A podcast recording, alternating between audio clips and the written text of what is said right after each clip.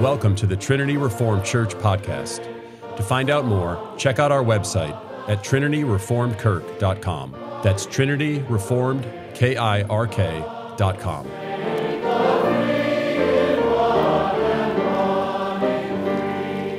Christian high school and homeschooling curricula increasingly require a career prep class. Modern people think of a career as a lifetime occupation or profession that requires special training. But the word originated in the 16th century from the French carrière, meaning road, from the Italian carriere, meaning race course, and it's based on Latin carrus, which means a wheeled vehicle. So, career refers to the general course of action or movement of one's life. To assume that career means a job is the assumption of an industrialized society that places work outside the home as more important than work inside the home. So, assuming they can't just give it the heave ho, what should a Christian curriculum do about the flummeries of career prep class? Three suggestions. First, it can't be androgynous. The calling and roles of men and women are different. Men need to develop a plan for a career. Women need to develop skills for being faithful homemakers patterned after the Proverbs 31 woman who works from home, is productive, hardworking, skilled at management, and able to conduct family business. It's not that women will never or should never work outside the home. It's that girls shouldn't be burdened by career expectations. Second wave feminist Betty Friedan's book, The Feminine Mystique, argues that domesticity is immature and detracts from a woman's full human identity. A fully developed, mature, and intelligent woman needs a career outside the home, Betty Friedan argued. When boys and girls are together in a career prep class, they are each equally surrounded by the expectation for a career outside the home. This is the world imagined by Betty Friedan and Simone de Beauvoir. When girls are surrounded by the assumption of a career, guess what happens? The career is assumed to be higher, something that needs preparation. Here is a common pattern for Christian young ladies they graduate high school and go to college. After five years, they graduate college, probably with debt. They get married and get a job. After a year or two at the job, they have a child and quit the job, living the rest of their life as a wife, mother, and homemaker. So, in this pattern, what does the girl need preparation for? The two year career or the rest of her life as a wife and mother?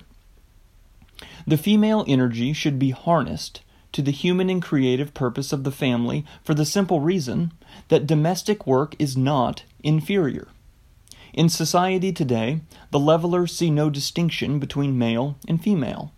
Girls breathe in the societal air and intuit a low view of motherhood. For modern people, stay at home moms are strange creatures.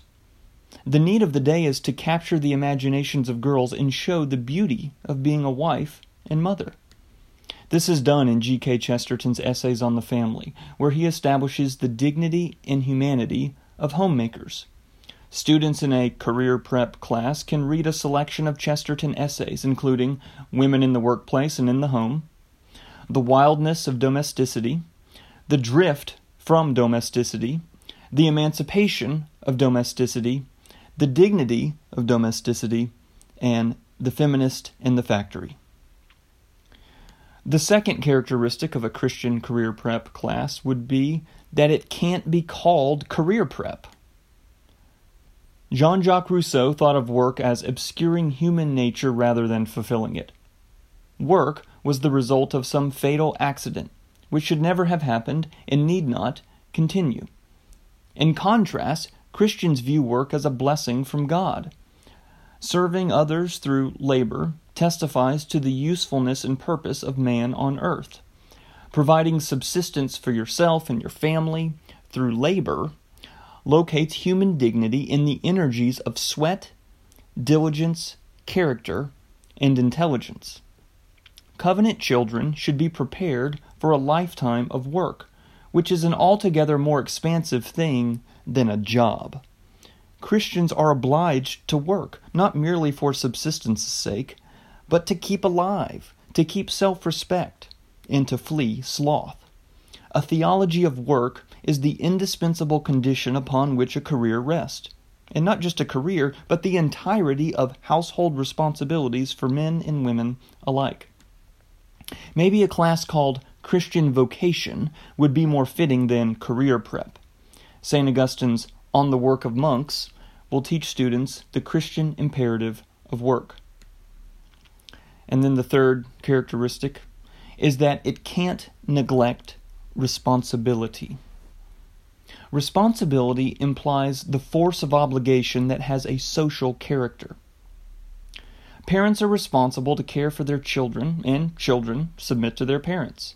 A teacher is responsible to teach students, and students are responsible to learn. A magistrate is responsible to reward good and punish evil, and citizens are responsible to respect and honor them.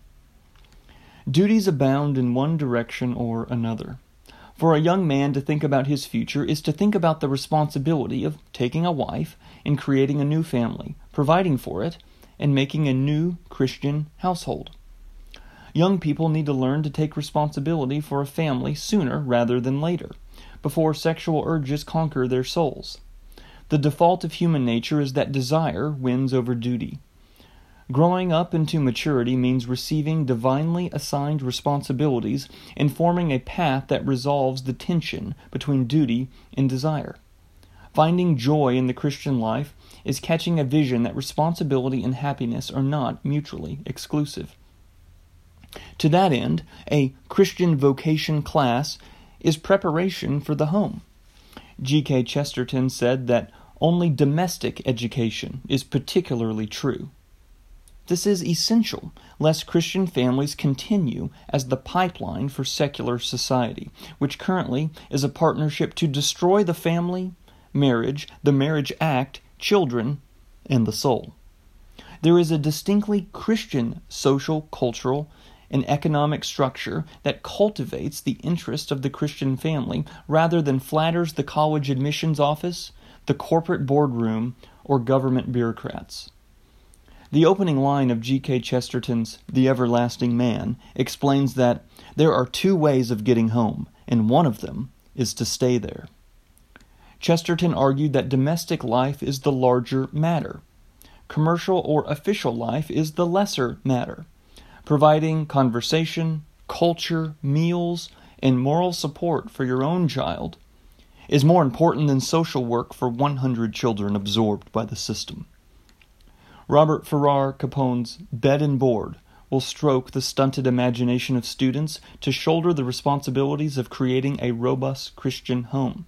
And Pope Leo XIII's 1891 Rerum Novarum can inspire students to build a household economy. In conclusion, to essay something is to attempt and this entire proposal should come with a trigger warning for those evangelicals who operate with the assumptions of modern society. But that's entirely the point. What would it look like to have a career prep class that operated on different assumptions? Feminism's inflexible insistence on working outside the home effectively cast cold water on the household. It imagined that in the triumph of liberation, women's unhappiness would wither away. That, of course, has not happened, and Christians need not be embarrassed about educating students in a way that Gloria Steinem finds inconceivable. Thanks for listening. To find out more, check out our website at trinityreformedkirk.com. That's trinityreformedkirk.com.